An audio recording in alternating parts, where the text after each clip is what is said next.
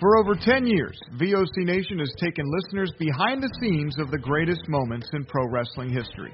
Our hosts are not only experts on the business, but have lived in the business.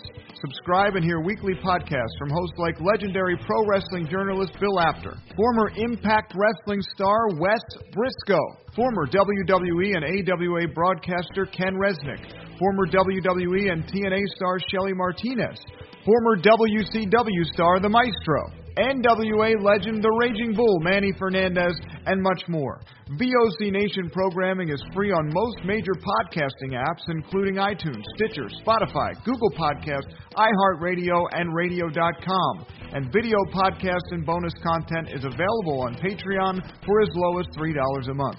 What are you waiting for? Head to VOCNation.com and dig into the most comprehensive podcast network built for pro wrestling fans.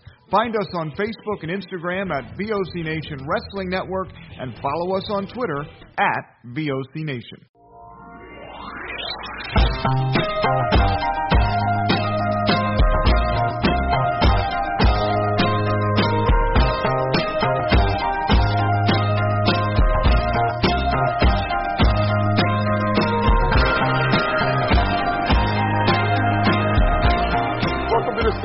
Podcast, proud to be part of the VOC Nation Radio Network. And after you listen to the podcast, be sure to check out our website, stadiumjourney.com.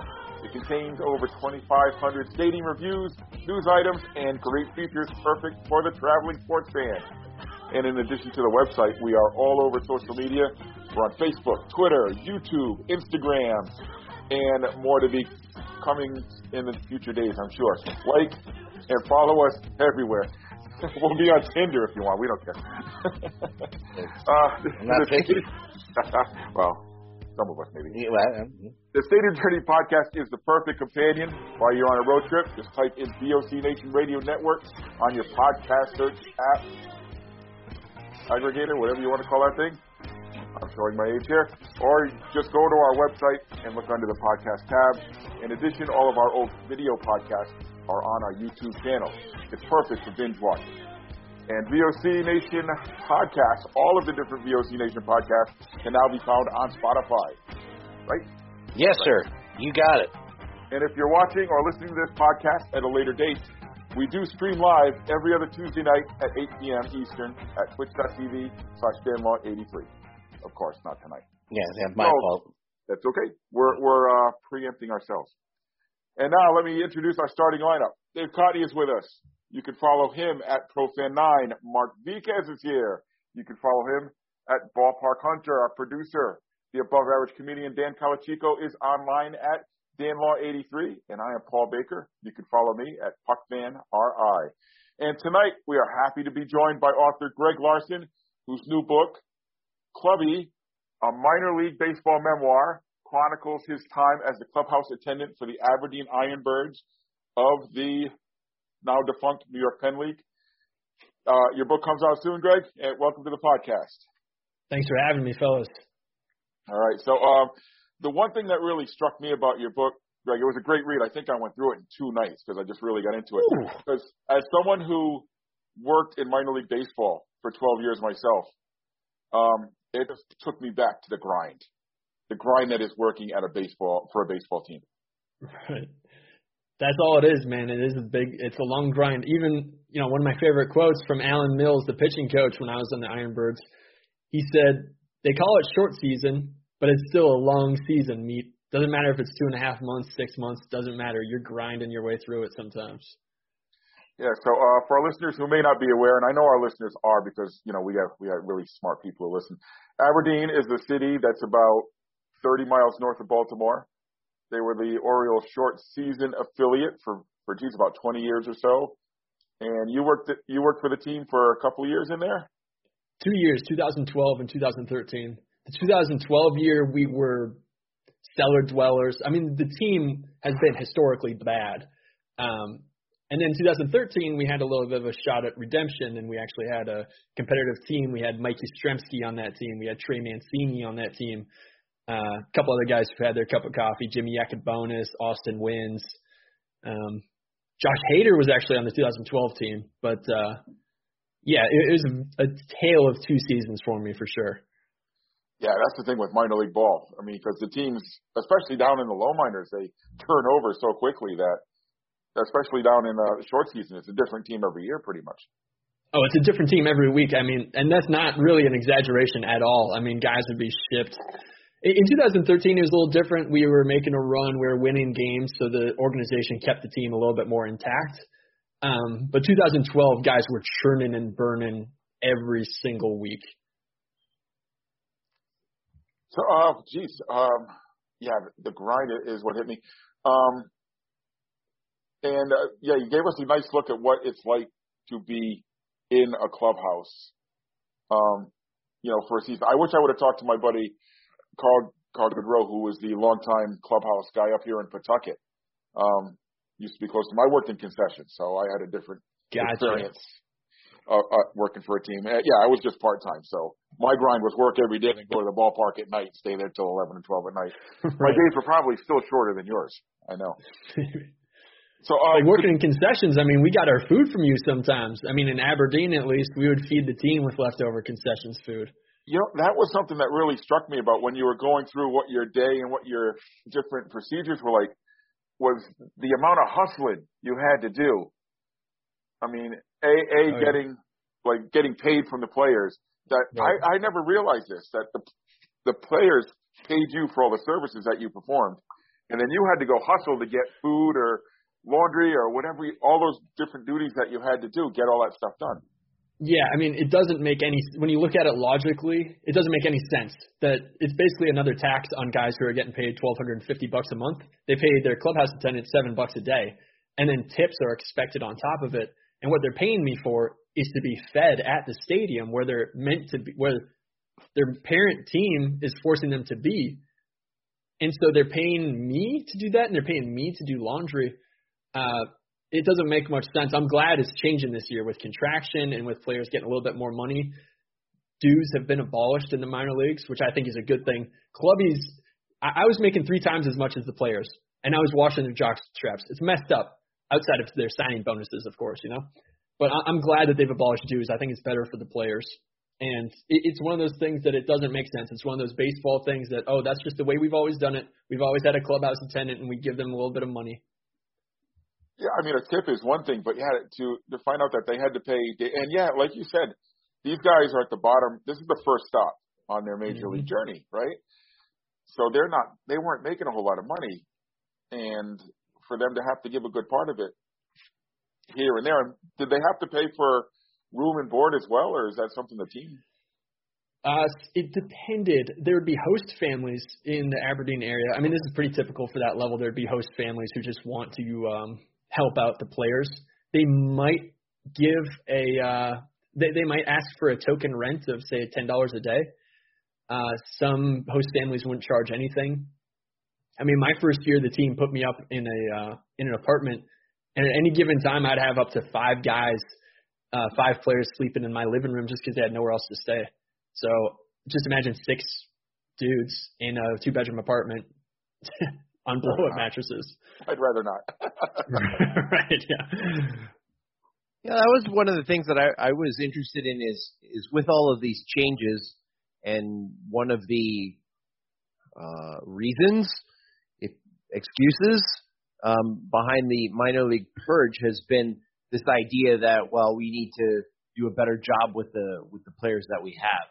So um, if you think about like what you described you know, outside of the original investment where you're they're paying really no salary but that signing bonus, that's like the only investment they're putting into these players other than the time um, that that that they're putting in. Like expecting these guys and, and uh, um, expecting guys coming from like you know Dominican or something who are right. who are coming out of nowhere and they're living on like peanut butter and jelly? Like, what are they thinking? Like that, you know, you go through all of this, all of this trouble to bring these guys in, and I mean, I I teach phys ed to grade seven and eight, and I can tell you that that, that system's not working.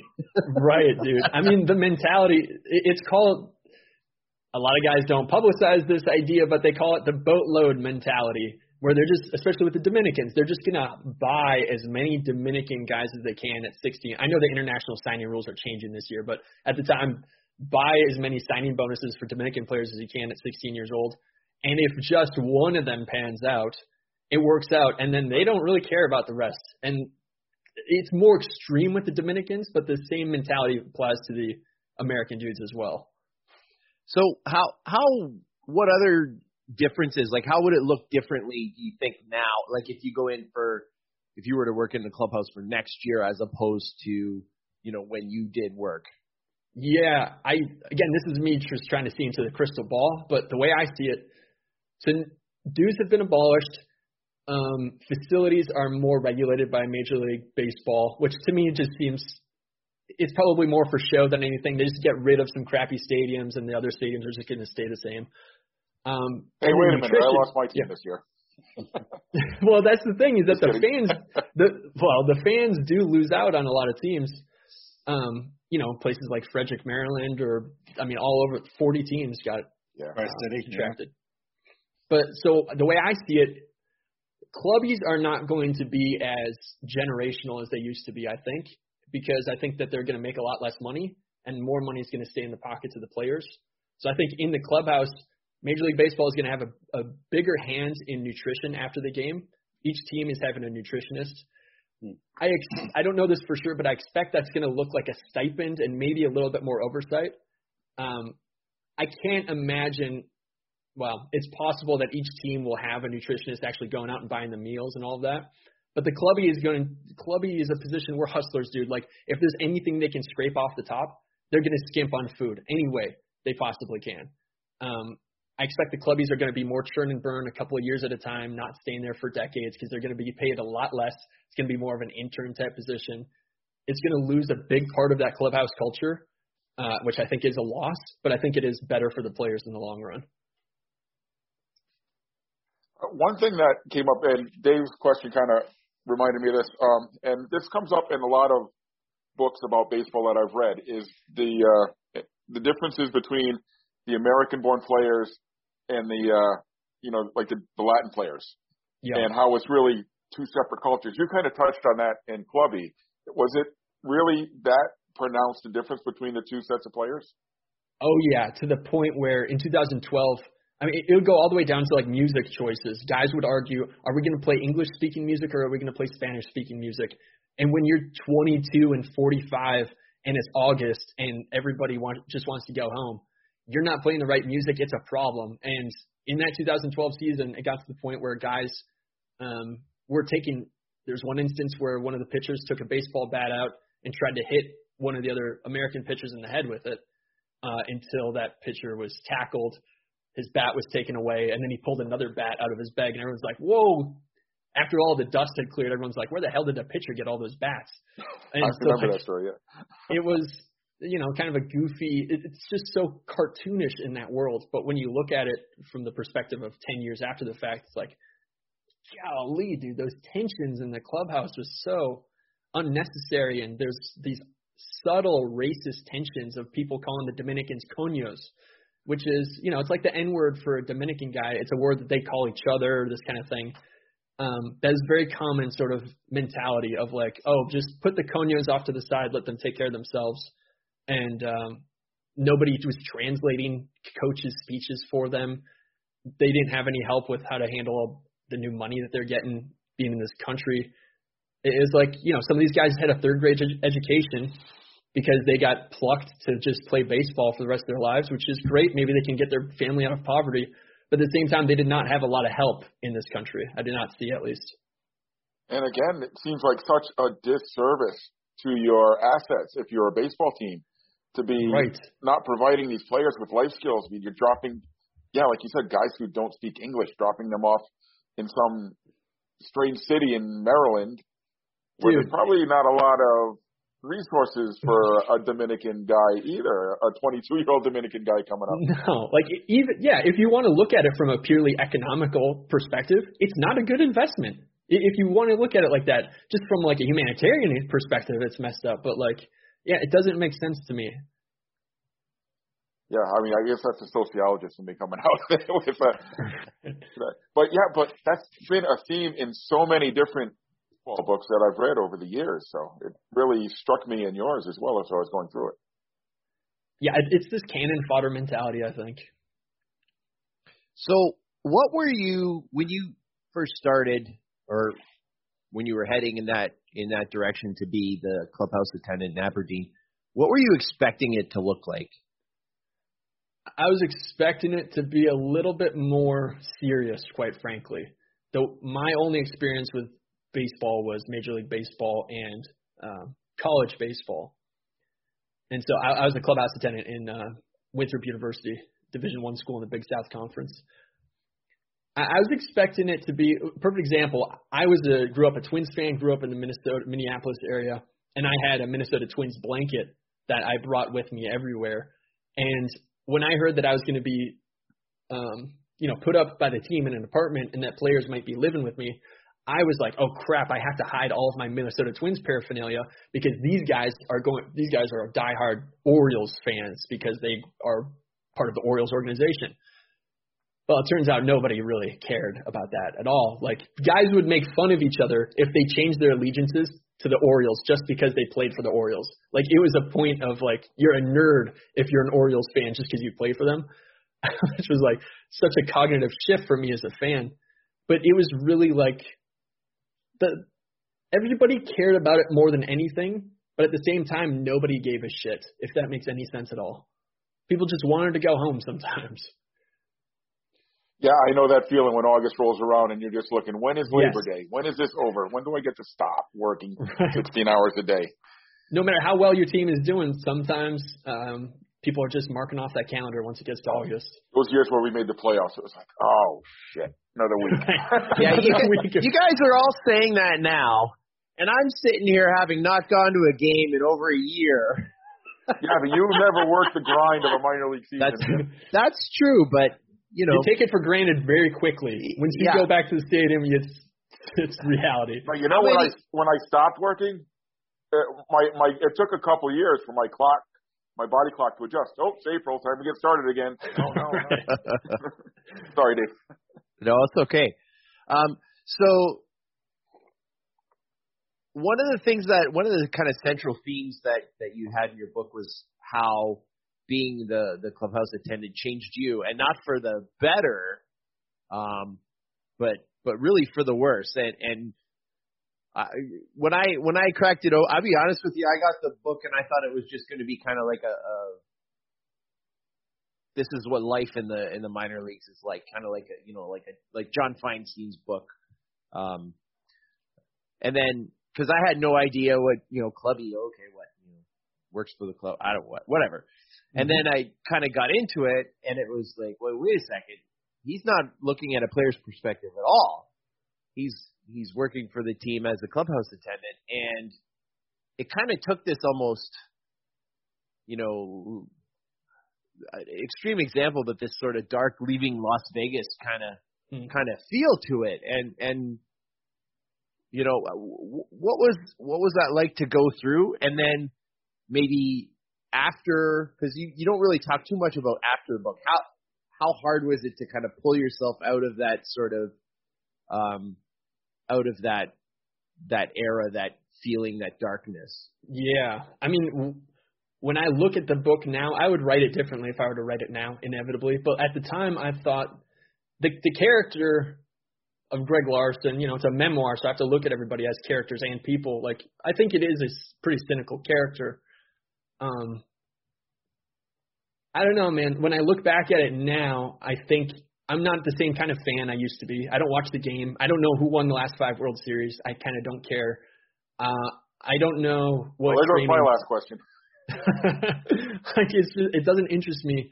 But what I do care about is stories like Trey Mancini coming back from cancer. I care about that. I don't care what his batting average is going to be. I don't care what the Orioles are going to be in the standings this year. No, no interest to me. But the people I've realized it just made my relationship deeper with the game because it, all the way up until maybe last year when I started to um, you know prepare to publish the book, I thought, man, like I have this cynical view of the game because of that time in Aberdeen because I saw I can't watch a major league game without seeing a hundred guys who got cut just to make that player possible. Um, even though there is it is meritocracy for the most part. But I realize now I think it just made my relationship with the game deeper. Where like I don't maybe it's matured my relationship with the game where I look at it less with the starry eyes of a kid who grew up going down to Fort Myers to watch the Twins spring training, thinking I'm going to be one of those guys one day, and more of you know a young guy who used to work in the business, and I can see it as something more complete, as a guy who cares about the players with some reverence and who cares about it as a business as well, or can at least see it as a business. I should say. I don't care about their bottom line. Like, I was, I was. Oh, sorry. Go ahead. It's, it's interesting that you put it that way because that's one of the big kind of dichotomies in sports that I see is on one hand you have these guys who are trying to sell themselves and uh, one of the phrases that I hate hearing in sports all the time is build your brand. You got to build your brand and branding and this and that and the other thing. And to me, you can't have a brand who's a person. If you if you want to build your brand, that's fine. But then you sort of cease becoming really a person. Right whereas you're dealing with these people and, and seeing them as people and seeing them as how you know and, and of course I know that all these people are people, but we're not presented them that way. We're supposed to consume them and to purchase them as opposed to, you know, like them and and you know feel compassionate for them and and and all those kinds of things is one of the one of the things I hate about modern sports is that it you know this idea of branding and selling things and yeah it's really it's really kind of a tough dichotomy which you just brought out really perfectly there. Yeah i mean it's almost this idea of a player having to brand himself is this expectation that they should confine they should confine their personality into as small a box as we perceive them to have consumable yeah great i was going to ask you at when we when it was time to wrap up, I was going to ask you because I know I went through this in a, in a way. Did working in baseball ruin baseball for you? And you kind of answered that a little bit already. Well, in part, yeah. Uh, well, it changed it for me. I used to think it ruined it for me, but it just transformed the game for me. And I'm starting to realize now that's probably for the better. Uh, I'm, it's still something I'm working out, but I think the answer is no. Well, that's good because I know for me personally, I still can't go to a ballpark and have a hot dog. I just, I just can't do it. I wouldn't go to a ballpark and wash a uniform, so I get it. Yeah, yeah, and uh, and it's funny, and and also working for Stadium Journey, and I know Dave and Mark, you guys can back me up on this. When I go to a game now, my perspective has changed as a Stadium Journey writer. I don't the, the game is sometimes almost secondary. I'm going in there and I'm looking in the back of the concession stand, see what they're doing back there. I'm looking at the menu boards. Yeah, it's it's that it's slanted my perspective to where I'm looking at the ballpark and the the sideline stuff more.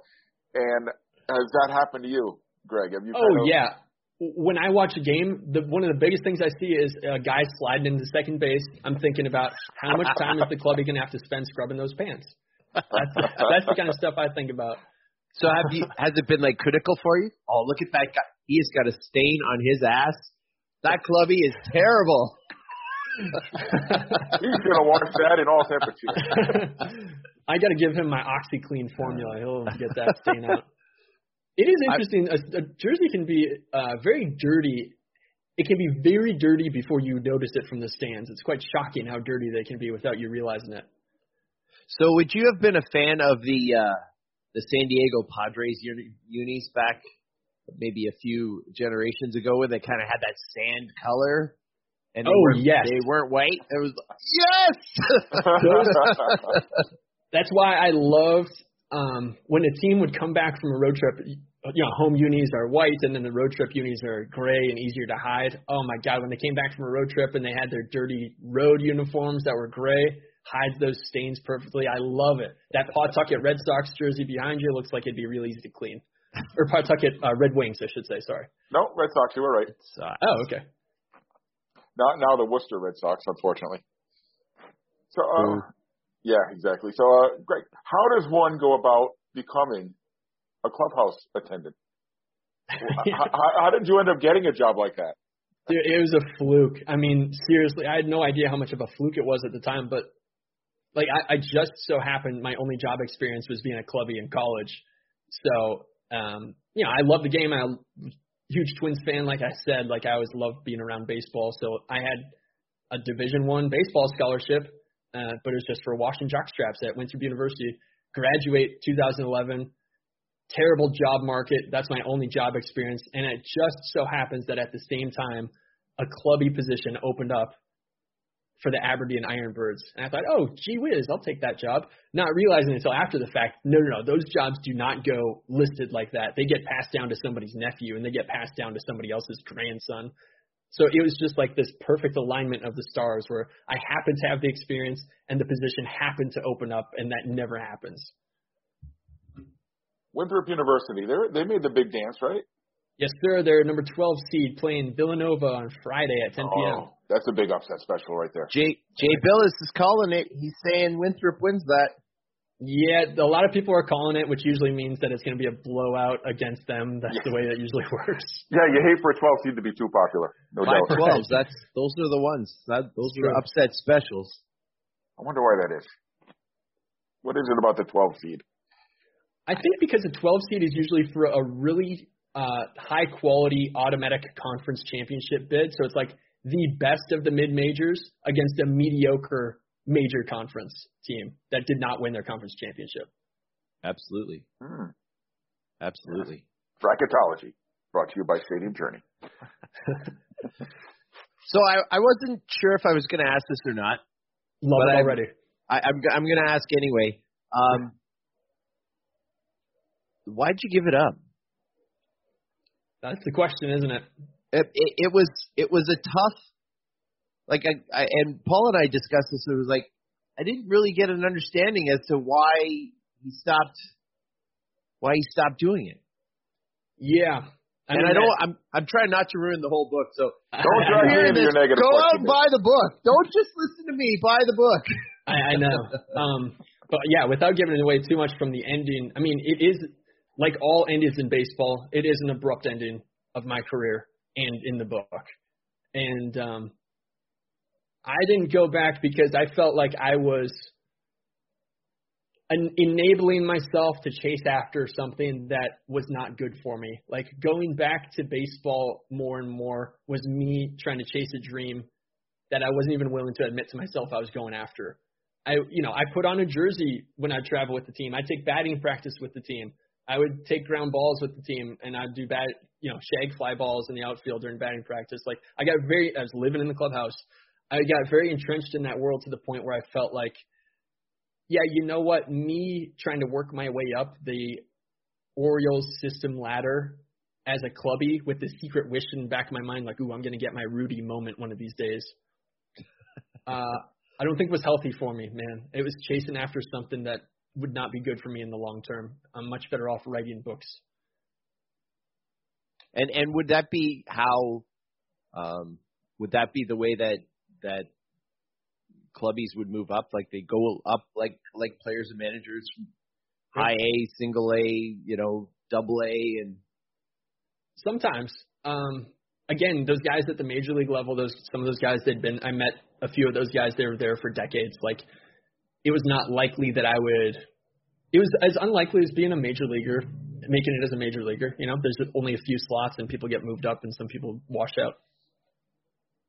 Yeah, I can uh, attest to that. I started off working minor league baseball, minor league sports.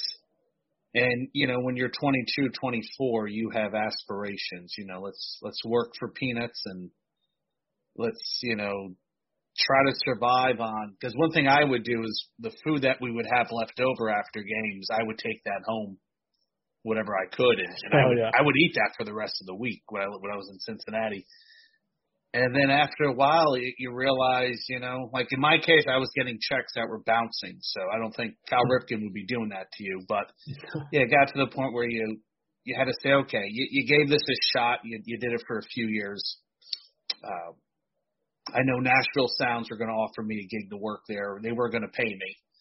And by Right. that time, I was thinking, my goodness, I don't want another internship. I, I want a job. I want to make some money that I can live on. So I, I know exactly where you're coming from. You sound like you had a little better gig than I did in some aspects. So must Yeah, I mean, that, tougher. once that romantic sheen gets worn off, Yes. it's, it's not fun and it's not funny anymore. Like it's it gets to a point where it feels maybe a little bit sad to keep going back. Well, in, well, Yeah, well, that and some of your friends are making more money than you. oh yeah, You meet a girl because I, you know, I remember being single at the time. She was making more money than me, and I'm thinking, my goodness, I gotta, I gotta step up to the plate. You know, I'm not saving Right. anything. I don't have a pension. I don't have benefits. Yeah, my parents are getting on me. My mom was Right. the worst. I, I The guess that's how it ends for all of us, huh? Because yeah, my my uh, this this has got to be the the end. Well, it came for many reasons, but one of them was I finally did get the job offer that I was waiting all those years for, and it was a fraction of what I made at my full time job. Hmm. So I was like, oh, time time yeah, to grow up. yeah, yeah. I was substituting. I was making more money as a substitute teacher. Uh, when you figure, when you count it all out, than than working for, uh, I was working for a soccer team uh, in Cincinnati, and uh, there was a, a low level baseball team as well. At another point, making more money subbing. right. But I think that's how it how it is. They they know that people want to work those jobs. They they have this idea that you're going to start off making very little pay, if not nothing, and then uh, one day making it up to Theo Epstein, uh, Epstein level, which uh, Epstein level, which is not the case. It's a small percentages of the ones who do that. Right. I mean, there is something about that transformation that is just analogous to growing up. It's boyhood into manhood. That I don't know. You can still become a man in baseball or in minor league baseball, but for some of us, I think it's important to leave in order to transform yourself. Hey, that's where I am. I've been doing this for 10 years now, and someday I hope to be up to Paul Baker level. That's where the big bucks. So, so, so, David, so that means I passed you up because I've only been with the company for seven years. I know. I've been, I've been doing this for Easy prog me. I've been doing this for 11 years. So, uh, Greg, a lot of, there was a lot of great characters, a lot of interesting people in your book. Um, who am I? I think of the pitching coach. I, why is Alan Mills. Alan Mills, yes. Uh, the, you know what's funny? The whole time I was reading the book, I was thinking of the bench coach for the Red Sox, whose last name is also Mills. And then uh, Brad Mills. His name is Brad Mills. Um, but then when you got to the part where you talked about Alan a little bit and, and the legendary fight Oh yes. he was a part of, and then I went and YouTubed it, and I was like, wait, that's not the guy I was thinking of at all. I mean, he was really. There were a lot of great characters in the book, but it, to me, he was really the big personality in that clubhouse. Yeah, Alan Mills, 12 years in the majors, 1998 brawl between the Baltimore Orioles and the New York Yankees. Alan Mills went into the Yankees dugout and knocked Darryl Strawberry's lights out He sure did. famously. I mean, when Mills told me that story, you know, he gave me his perspective on it. Mills, very, you know, he, he's a black black belt martial artist, and this man knows how to he knows how to kill somebody. And he told me that story of, of knocking Darryl Strawberry out, holding Strawberry by the windbreaker, rearing his fist back, and he said to me that he just woke up and realized that he could kill this man if he wanted to. And he said it transformed his life completely. Um, now, granted, two years later, as Mills was a bullpen pitcher for the LA Dodgers, the Dodgers were in Wrigley Field. Uh, and you know, the, the bullpen at Wrigley Field is very, it, it's on the field and the fence between them and the fans is a brick, fen- a, brick wall that's very short. Um, a fan takes the cap off of Chad Kreuter's head, the bullpen catcher, and the bullpen for the Dodgers goes into the stands at Wrigley Field and uh, starts fighting the fans. And Alan Mills was a part of that bullpen. Now, granted, if you watch the tape, Mills was very much trying to keep the peace, but still, there's something to be said for being a part of a bullpen that fights some fans. the man did grow up for sure, but uh, there's still that brawler inside of him. Even when he was in Aberdeen, that dude, he read the book. He felt like he was the villain. I mean, to me, he's not the villain. He's my foil. Like we're very different. We exaggerate each other's traits, but vil- like do you? I feel like villain is a little strong for his character. No, I think foil is the right word for it. He was definitely the strongest personality of all the people you talk about in, in the book, for sure. Right. Just seemed like that guy. When he walked in the clubhouse, it was his clubhouse now. whether you were For a player, a trainer, or whatever whatever your job was. He he he ruled the clubhouse.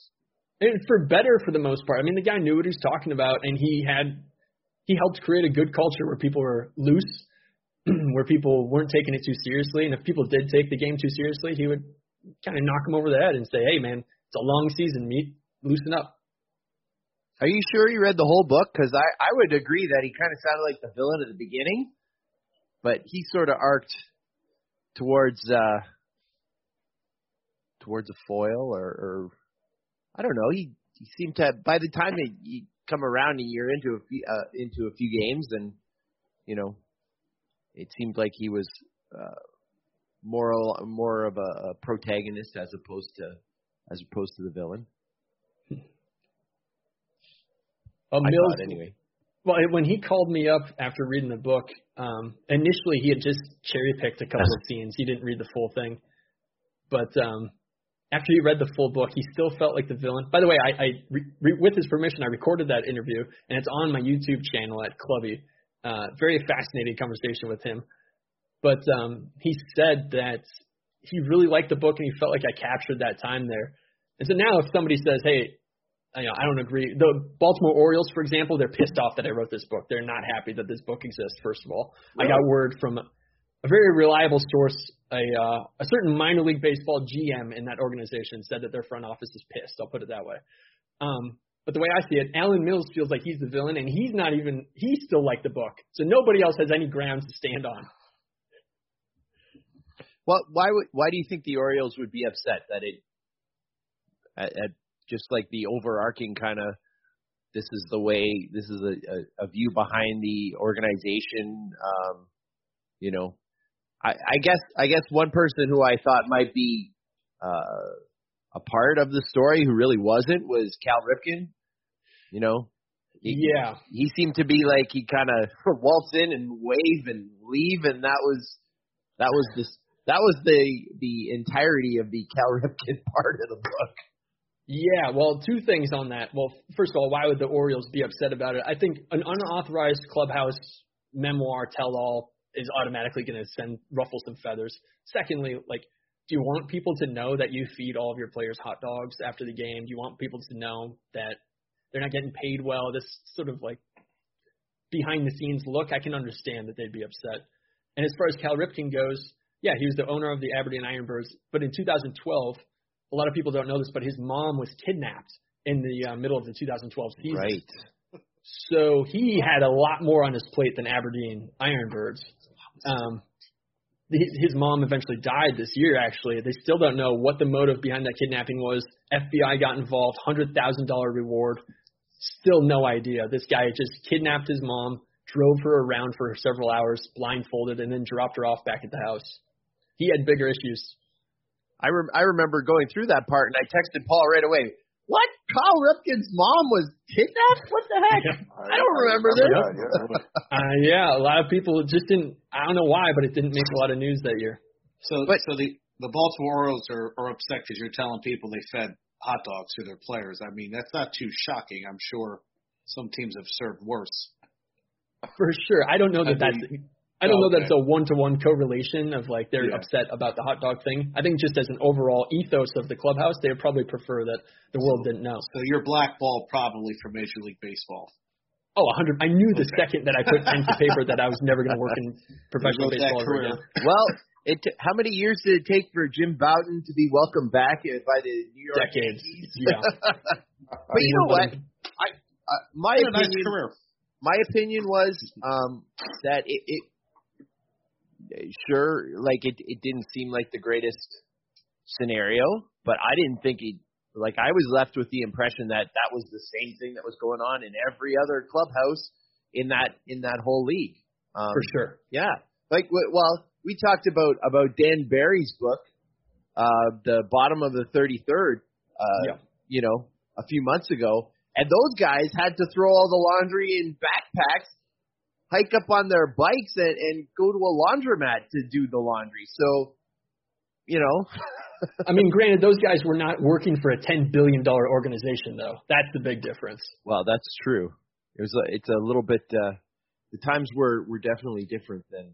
than they are now. But yeah, I I don't know. I I felt confident that that's kind of the way it was across the board, and that like it wasn't a reflection on on Baltimore per se. And oh, and totally agree. But no, nobody else wrote a wrote a memoir about it. That's the difference. Like I'm just the one who happened to write a memoir about the Orioles organization, so that gets the spotlight. Right. Well, if you put one plus one, you know, weird clubhouse stuff plus Orioles being terrible.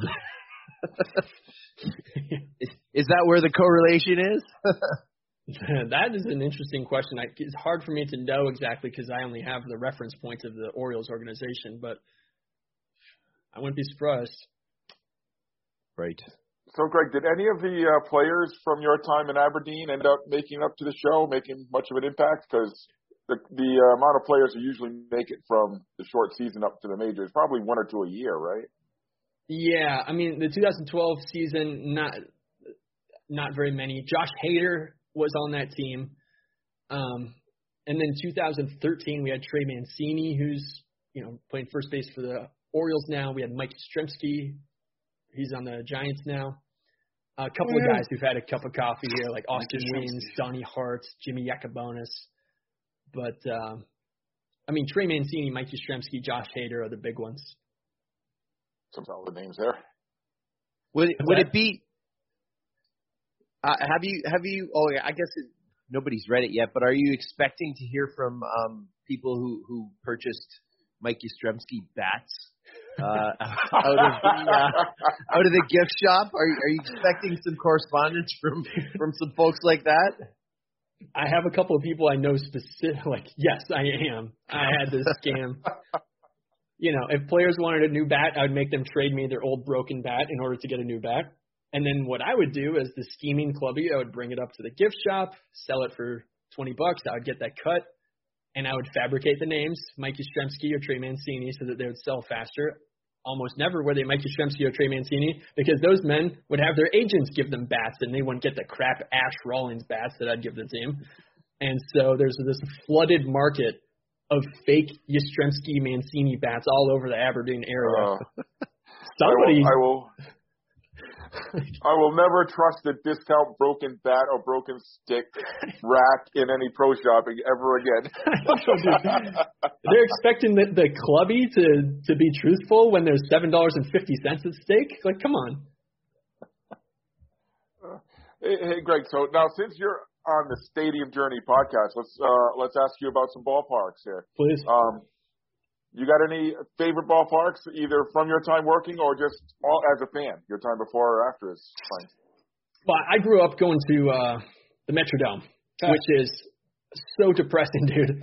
But to compare the Metro, yeah, I was playing about a game there. I was so literally bored. It's not a great place for a ball game. Thank but God then you compare that to Target Field. Yes, Target Field is gorgeous. Beautiful. One of my favorites. A great skyline in Minneapolis. I love Target Field. Great food. Um, great lounge. Yes, dude. Um, Anything you want, you can get there. What for sure? What um, would the uh, I, and, and I apologize if I'm if I'm overshooting your age of here a bit. What would it have been like in '91? Because I would have thought that the Metrodome would have been. You know, I get the whole it's it's dreary, it's drab, it's a dome stadium, but when they're winning, packed. In '91, when they when they won, and you know, like I, I compare it to the Rogers Center, like the the mm. pop that that scream at the Rogers Center is better than any any outdoor thing anywhere, right? You, like all the noises is kept in, and and the Metrodome had had a rep for being really really loud. Oh yeah, I mean, uh 2006 Twins were in the ALDS against the Oakland A's, I believe. You know, this Torii Hunter, Johan Santana, Francisco Liriano, those guys. I was at the ALDS uh, game one, I believe, that year, and they open up the curtains in the upper deck, which they never. There's, you know, Kent Hrbek, Kirby Puckett pictures are up there, and they never open up those curtains, and they open it up so that they could fit more people. That was, you're right, like the pop of the sound in that stadium. It was, it was deafening. We couldn't even talk to each other. Um, but even so, I'd take Target Field any day over that. Maybe not. Maybe not. Even in April. In April? yeah. Yeah, Target Field is such a better stadium. yeah. Even in April. Wow. How about uh during your New York Penn League days? Any any ballparks that you got to see stand out to you or? I mean, Ripken Stadium is a gorgeous ballpark, first of all. Um, but MCU Park on Coney Island, the Brooklyn Cyclones ballpark, that's a really fun. I mean, you're literally in the middle of a circus. They got there's the roller coasters in the beyond the fence. You got the like the parachute, the lit up parachute in the out just beyond the outfield fence. You got the the water there. That was a real fun stadium. Very colorful, the neon lights. It's it's unlike any other minor league ballpark out there. Hundred Yeah, percent. definitely. I definitely would agree. Um, and then, you know, Joseph Bruno in uh, the Tri City Valley Cats. That was a that was like a template bad low level A stadium. Uh, those are the only three that I saw in the New York Penn League. Actually, Oh wow. Do you have any other favorites that you've been to? I Or, love. or unfavorites? Least favorites? I really love going down. Fort Myers is a great spring training town. I love going to JetBlue Park. Um, it it doesn't have the same personality as the Twins. I don't think the Twin Stadium is called Hammond Stadium anymore. Their spring training facility. It has a new name like CenturyLink or something. But um. I know, dude. Yeah. It, like, huh? Really? but going uh, to Hammond Stadium, their the Twins spring training complex, that's one of my favorites because it was like a lot of people would be at JetBlue Park for the Red Sox. It's a sexier team, more payroll, all that stuff, and then the dinky little Twins would be forgotten on the other side of town. And I would get to go up close with the players, and I'd get to talk to the players when they walked in and out of the clubhouse. I loved that park. Now that the Twins are a little bit more of a sexy team, it's harder to get close to them, but um, I still love Hammond Field. Like that always has a place in my heart. I was thinking when I was reading the book, Greg, about you know the the food and stuff because the one time I went to Ripken Stadium, we actually while we were waiting in line for tickets, uh, a small kid, a, you know, eight year old boy or so, ten year old boy, came up and gave us two club seats. So we got to sit in the all you can eat section. And in Aberdeen, they're famous for like the crabs. They do Yes. they do the crab feast there. And I lived in Baltimore for four years, so I'm familiar enough with the crabs. So we went to town. We ate like kings that day. So there were probably this was before your time. So whoever was the clubby at the time didn't get any leftover food for the guys that day. But yeah, the food is what I remember the most about Ripken Stadium. And um, I know for anybody listening, Ripken Stadium is just a part of a complex there because there's a whole. Well, it's not Babe Ruth. It's Ripken League which is kind of analogous to the Babe Ruth League. They've got a whole complex of ballparks that are modeled after major league parks over there. Yeah, that's right. And every year, you know, they they try and make it as big as the Little League World Series, the Cal Ripken World Series. Every year, kids from Japan, kids from the Dominican, kids from all over the world come congregate and have a tournament there at these mini, uh, these mini like Camden, these mini like Memorial Stadium, all these like mini ballparks, mini Wrigley, mini Fenway. It's a really cool complex, and if I was a kid, it would be so incredible to be at these miniaturized versions of these stadiums. Yeah, uh, yeah, that's what I remember the most about Aberdeen, and uh, except for the rainstorm we drove through to get to get to it one day. Um, did you ever get to see? Uh, obviously, you got to talk, see Camden Yards while you're there. Did you ever get to see Memorial Stadium? No, no. Uh, that went down in the '90s. So that would be before your time. Yeah, I'm dating myself there. I know. Did you ever get to see Connie Mack Stadium when you went to Philly? right. why did the, why did the scene from Air, Airplane just come in my head? You ever see a grown man in the sauna? Like gladiator movies. now, uh, now, Greg, coming from uh, the St. St. Paul, Minneapolis area, have you been to a Saints game? I have um midway. Midway. I went. Yeah, I'd go there every once in a while growing up. That was a that was a solid. That was a solid minor league ballpark. Nothing spectacular, pretty bare bones. And now they're a AAA affiliate, which is incredible. yeah, did you ever think you'd see the day that would happen? No, uh, not at all. I mean, That was and oddly enough, so when I was a freshman in college, I went to Hamline University in St. Paul for uh one year. Trying to, I tried to play on their baseball team. I lasted 48 hours before they cut me. By the way, Wow. in high school, I had a a point zero nine one batting average, so I thought I was going to play college baseball. You know what I mean? Um, but ha- Hamline University had a real strong connection with the St. Paul Saints, And so like a lot of players would get transferred back and forth. So there's a part of me that thought that for that 48 hours, I dreamed of me playing for the St. Paul Saints one day, and then I was like, oh wow, I can't even play for the Division Three Hamline Pipers. I think Wow. that's that. 48 hours. That's that, that's all it lasted. Huh. Sounds like 40, my, my, 46 hours longer than my high school baseball career. Let me just tell you that much. there you go. So I guess, Greg, this would be the, a time where we can uh, wrap things up, and we'll let you take over and promote your your your book. And you said you have the YouTube channel with clips on it. You can promote the heck out of everything you want to. Awesome. I'll make it really easy for everybody. I have all of my content. I have deleted scenes, pre-order deals. Um, you know, I have videos, everything on clubbiebook.com. That's C L U B B I E book.com. It's a really cool website. There's it's really fun. There's all kinds of cool content. Check it out. You can follow me on on social media. Pre-order the book. Every everything is there. That's awesome. I'm going to be sure to check out that website myself. So, Clubbie For Book. sure. Greg, Clubbie we Book were for our listeners. Clubbie Book. Clubbie Book, and it's right there under your your photo. So, Greg, we were thrilled to have you on. We wish you all the best with with the book. Lots of success. It was a great read. I can recommend it to anybody who's listening out there right now. And uh, I guess best of luck to you in the future, Greg. Look forward Thanks to for hearing having me, more from you in the future. Yeah. All right, Appreciate it. Thank you. It was our pleasure. It's Greg Larson, his book Clubbie, a minor league memoir, is coming out beginning of April, right? April 1st. Yes, sir. Beautiful.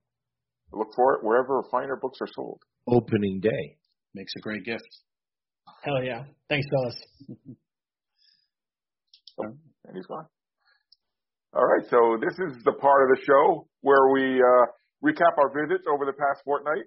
Well, you know, lately it's the part where Mark recaps his visits because the rest of us can't go anywhere right now. Yeah, apparently Indiana's open, not not anywhere else. But hey, before you go, Mark, I actually have been to.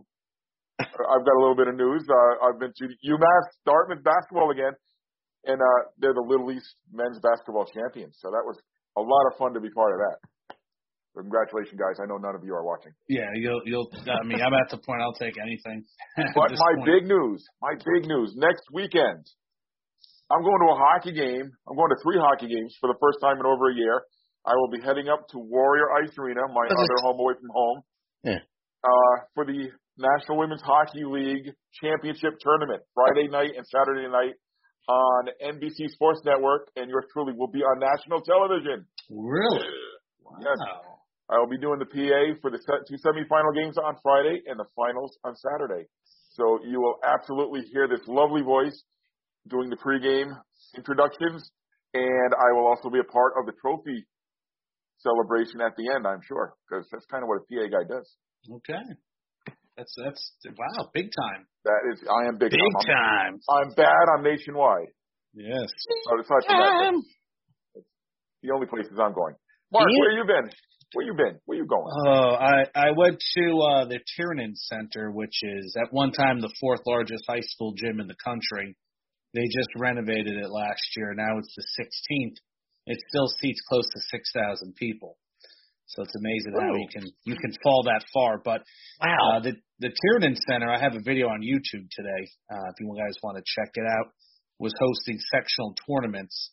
The place looks like a college facility. I I I I don't know if the the local IU East College still plays out there, but they have new bleachers. You know, they have a a, a nice sound system, new lighting.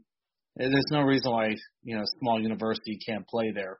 Uh, you know, wide concourses, bleacher seats. They pull out. It- It's it's a nice little place. Probably a little bit too big for regular games. Uh, but you know, if you go back to the 80s, early 90s, they used to get about 6,000 to 7,000 people on uh, every home game, which is amazing to think that, but that that was the case. So I went to Tiernan Center. The highlight was uh, it was a very close game between the two teams, and with about seven seconds left, uh, the Anderson, Indiana team went up by seven po- uh, three points, and the kid's mom comes out on the floor to give him a hug, which also almost caused a technical. So you'll see that on my video. This Was his mom Morgana the kissing bandit? no, no, she well, she she was an attractive mom, but she was um she was getting just like she oh she didn't realize how much trouble that could have led to. So the the players were pushing her off, and some of the other parents were getting her off, and she's like, "Okay, I'm sorry," but she was just she almost passed out. She she asked for her inhaler after the game. So if you watch wow. the video, I kind of I kind of pinpoint her through the rest of the end of the video because she she becomes the star uh, of the video, and it kind of uh, you know uh, kind of kind of maybe a little bit sad because you know it's just it's nice to see a mom come out there, but not now. You have six seconds, and of course the other team comes and ties it. It goes into overtime, but luckily her her son's team won. Thanks a lot, Ma. All that for nothing. I'm trying to kid herself. Mom, he's like, Mom, what are you doing? Mom, you're embarrassing me. And it's on YouTube, so if that kid wants to look at it 20 years from now, he can look at that. Uh, so that's the first place. Then I went to the Berry Bowl in Logansport, uh, Indiana on Saturday. Uh, number one and number two were playing in the state. And it was a very good game. And this gym was packed. You didn't even think a pandemic was happening. Uh, the first gym, not a lot of people there. This place was packed. Uh, there was no social distancing. People had their masks on, but there was no social distancing. And I, I'm just really curious if there was a cap on the tickets sold for that game because the, the place was. Sounds like no. No, it wasn't. I mean, it, it, it I just couldn't believe. Or someone can't count. and, I'm, gonna guess no, probably not for yeah, that. You had students. Both both schools had their student sections. Um, fans uh, flocked up there after that game. The second game started, there was nobody there. So, you know, when when you get number one and number two in the state battling each other this early on, I, I guess you throw out those COVID rules. We'll be battling COVID later. and and that's another large gym, which is, is one of my one of my favorites. Uh, just the the whole Felix the Cat and the berries and the history behind that name. Uh, I remember your I, review of that place. Yeah. Yeah, so uh, I'll probably add some updated pictures because it doesn't look that much different than when I was there a few years ago for tournament play. Like I was just shocked. It's like okay. So after the game, uh, they have a baseball field up on the hill, and it has synthetic turf. They had two local colleges were playing there because uh, one of the team, Grace College, which is a Christian school, couldn't use their field because of weather. And you had about maybe 80 people at this game. So you had 80 people at a at a college game on a high school campus, and and this baseball field looks like something from the Northeast. It felt like a Northeast baseball crowd, but it was just at a high school, and I just happened to, to stumble upon it. So uh, I did an article and a video on that as well. Not a review, just just a, just an article. Took some pictures. Uh, so I did, yeah, I did an unexpected double header that day. And then, of course, uh, on Sunday, I checked out ABA basketball. That is uh, not the Dr. J ABA, but the minor league version. It's been around for 20 years, and they have a, a team out here in Danville, Indiana, that plays in an old college gym that was built in 1937. And I have to tell you, the the town and the team they do a nice job for what they have. They have signs outside. They have merchandise. They have kids coming out to shoot baskets at halftime and before the game. They have a DJ there. They play music. Uh, the basketball is not the best. It's a lot of guys trying to dunk and do alley oops and missing almost at an alarming rate. It's nowhere near the high school basketball that I was watching earlier. But there was maybe 120 people in this in this uh, stadium, uh, in this arena, which was a lot more than I would have ever expected. And afterwards, I walked down to the town square, and people, yeah, knew about this team. Oh yeah, how the Lions doing? How are they doing today? So, you know, it, bare bones minimum, uh, not a bad job. Sort of reminds me of, uh, you know, watching USBL basketball back in the '90s or United Soccer League games back in the '90s. You know, you, everything was makeshift, but you appreciate it because they were showing you some effort. So, uh, perfect the, the gymnasium is just it's never knew this existed. I didn't know the history of this gym. There was it was for an old college that no longer exists in Danville, and they refurbished it. I think the team put some money into it themselves, and it's not a bad looking place. I have a review of that coming up as as well.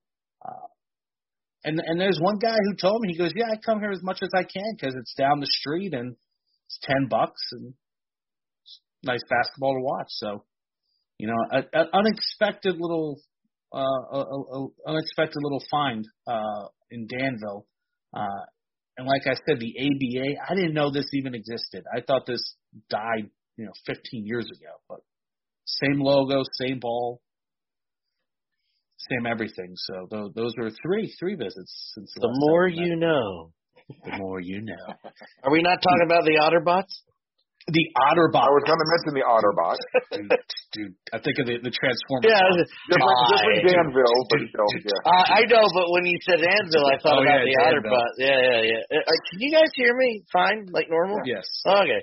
Yeah, that's the greatest thing I've seen today. Otterbot. That, that that has to be one of the craziest minor league baseball logos in recent memories. That looks like a, a, a, villain from Silverhawks or Teenage Mutant Ninja Turtles. Silverhawks. Oh Silverhawks. my God. That doesn't look like a minor league baseball logo. Oh, Like, it what? is Silverhawks. Oh my Yeah. God, it's the And worst. you want to know a funny thing? The Evansville Otters released their new logo today. Look that up and compare and contrast. We'll do a Venn diagram, folks. just just look it up because I I don't know what what what do you guys think about the Otter Otter Otterbots? Ot, ot, ot, Otterbots. Otterbots. I am Optimus Box. Otterbots transform. Wasn't what I was expecting. Let's just put it that way. Yeah, exactly. I mean, Yeah. it's it, it doesn't look like a minor league. Uh, Looks like it logo. could kick the crap out of the sock puppet, so doesn't it? I still like the sock puppets. If, if I if we're doing a list here, but Otterbox, Yeah, East, Appalachian League, man. Great rebrandings. and And then I guess still one more to go. One we're waiting for what Princeton? Princeton. Pulaski Princeton? No, no, Pulaski's the River Turtles. That's kind of boring now, isn't it? Well, you know, like like I didn't know this robotic programming and and STEM program in Danville was a major thing, but you know, it's uh it's kind of cool when teams really kind of reach out to the community to find something to implement into their logo and you know, Chris Creamer had a good write up today about it that I checked it out. So yeah, but look up the Evansville Otters and then look look up the Otter bots and just compare and contrast the two logos. In fact, I called up the Evansville because I I got a little bit of a contact down there, and they, this logo for the Evansville team was supposed to go out last year, but they held it in secret, released it now on the same day. That happens what once, twice in a lifetime. Huh. Renee breakfast schmackfast. I, I knew it. I knew it was going to go Mallrats with it. I knew it. Yeah. So uh, yeah, otter. Hartford, the whale, that only happens once or twice in a lifetime. I know, but yeah, otters. Yeah. Hey, Dave, where you been lately? Nowhere. Home. Wasaga, Wasaga Beach.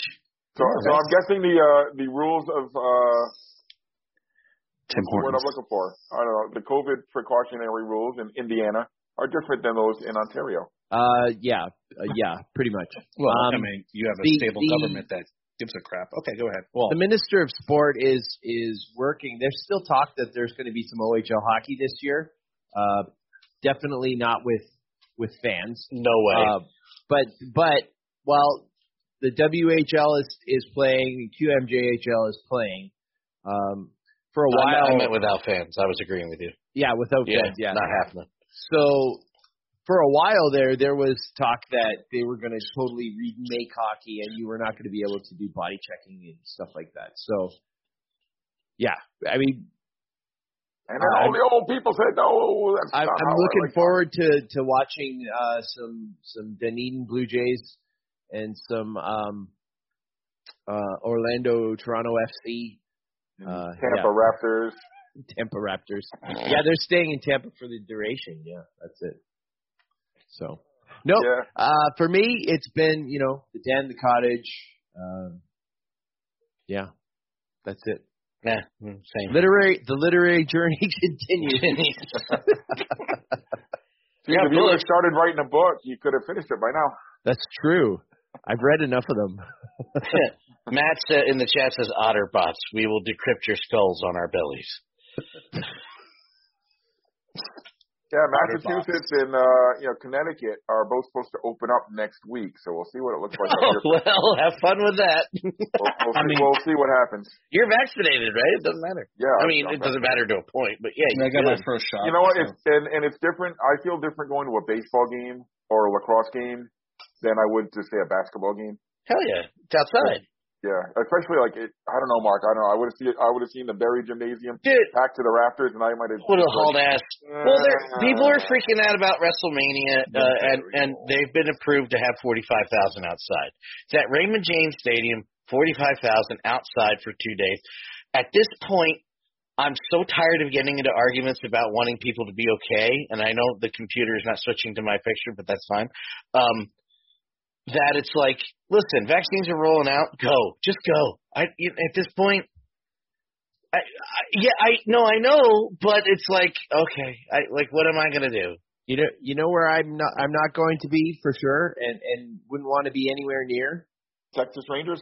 Texas Rangers, Toronto Blue Jays opening day, hundred percent capacity.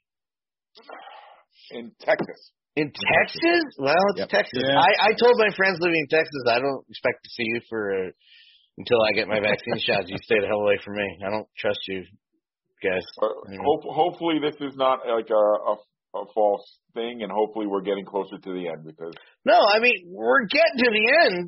Whether well, we're look what's getting happening in Europe. They're shutting back down again. we're getting to we're good. Well, first of all, we're going to screw it up. We're screwing it up. So we're going to get there's going to be a bunch of opening and closing and opening and closing, but we're getting there.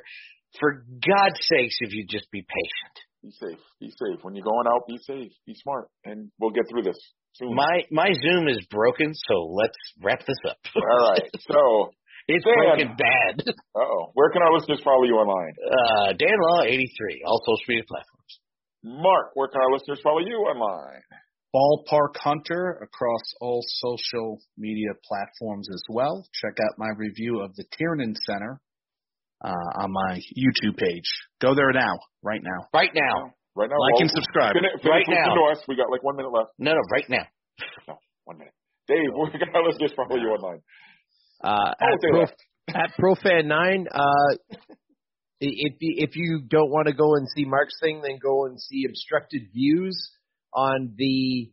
You uh, can what see did them we all. talk about? Oh, the Los Angeles Clippers. Yeah, and uh, be ready for the UConn Huskies next week. And we have some Stadium Journey podcast overtime Overtime. that we're going to be Uh, recording this week, where um, I get together with the the rest of the Stadium Journey Knuckleheads, and we're going to talk about the CFL and what the heck they're talking about with the XFL. So You change your mind. You need an Profan XF. If you need an XFL uh, talking head, Well, you're welcome to join. what time you did it? Nine o'clock tomorrow. Nine o'clock. Shit. Never mind. Profan. Dale, nine. Dale will show up with his controller and everything. Yeah, profan. nine. Li- li- If I didn't have to move a bunch of logistical stuff, I'd I'd totally do it and put that on stream as well. I wouldn't care, but the XFL, it happened. Moving on. Anyway, All right. ahead, Paul. And you can follow me on social medias at PuckmanRI. And don't forget, guys, if you're still with us, don't forget to check out our website, stadiumjourney.com. Like us, follow us on Twitter, Instagram, Facebook, YouTube. We're at Stadium Journey all across the board. Subscribe to our YouTube channel. I said that already. Like us on Facebook. I said that already. I'm repeating myself. Yeah, you're you're you're you're batting a thousand today. It's been a long day, man. Yeah, I hear you. Uh, find the Stadium Journey podcast at vocnation.com. Just search VOC Nation Radio Network on your podcast aggregator. your search app, that thing there. And uh, remember, if you're watching this at a later time, we simulcast live every other Tuesday night at 8 Eastern at twitch.tv slash danlaw83. And we want to thank Greg Larson again for joining us tonight. I almost called him Gary Larson. Gary Larson is No, he did not write Far Side? cartoons in the Far Side Gallery. No, that's, Thanks to Greg Larson for joining us tonight. His book was fantastic. I can't recommend it enough. We will return in two weeks. That will take us to March 30th. Yes, when our topic will be NCAA hockey venues. And since today we talked about a baseball team in Maryland, I will quote Orioles fan Joan Jett on the way out. Put another dime in the jukebox, baby.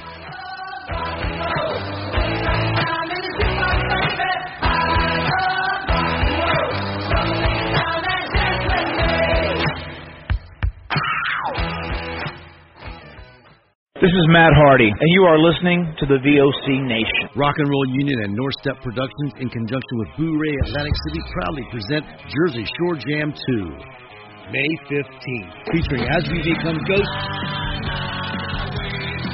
and Rat Rod. It's been a long, cold winter, and now it's time to rock. Also appearing, the Rock and Roll Union House Band Shades of Grey, playing all of your favorites from the 60s to now. All COVID regulations will be in place. Tickets are available at eventbrite.com and are extremely limited, so get them before they run out. Doors open at 6 and showtime is at 7. Rat Rod, As We Become Ghosts, and Shades of Grey. Jersey Shore Jam 2, May 15th at Bourré, 201 South New York Avenue, Atlantic City. Did I mention there's free parking? Don't miss it. Rock and Roll Union for the past two years has been the place for rock and roll, new rock and roll, debuting rock and roll, and some of the old classics as well. We have welcomed guests from around the world, national artists, and more. We have excited many people by our live events. We've welcomed everybody into the fold, and we continue to do so on a weekly basis. Guys, that is Rock and Roll Union, and that is what we do for you. Saturdays, 6 p.m. Eastern, VOCNation.com. Since 2012, HIAC Talk Radio has been bringing you the best of independent wrestling and wrestling on the worldwide scale with interviews and other segments now featuring the wrestling historian with Craig Ligon every Thursday night at 6 p.m. at VOCNation.com or go to your Android or iPhone and type in VOC Nation Radio Network and subscribe to the greatest wrestling podcast network in the world. Listen to HIAC Wrestling Podcast today. VOC Nation provides live daily streaming shows where fans have the ability to interact with the host and guests by phone call, email, and Twitter. VOC Nation hosts include the legendary Ken Resnick, you probably remember from the AWA and WWE, former WCW performer The Maestro, Wes Brisco, who you probably remember from Impact, Brady Hicks, who you remember from Pro Wrestling Illustrated, former WWE and TNA star Shelly Martinez, and former Philly radio personality Bruce Wirt. VOC Nation's two most popular shows are Wrestling with History, featuring Ken Resnick and Bruce Wirt, streaming live on Wednesday nights at 9:30 Eastern, and of course In the Room, featuring Pro Wrestling Illustrated's Brady Hicks and WCW alum The Maestro. And by the way, both of these shows take callers live during the show. What are you waiting for? Go listen live right now at VOCNation.com and subscribe to all of our podcasts by searching for VOC Nation Radio Network on your favorite podcast app. Oh, and follow them on Twitter too, at VOC Nation. Hola, this is your amiga, Shelly from Cali, to let you know you can catch me here on VOC Nation for Shelly Live. You never know what the hell I'm going to be talking about. Sometimes I have guests, sometimes I let you on in the cheese mess, spill a little tea. Sometimes I cry. You have to tune in to find out why. And I also take your calls. I love chatting with you guys and seeing what the hell you guys are thinking. So meet me here on the VOC Nation. Be there or be square. The worldwide leader in entertainment. This is the VOC Nation Radio Network.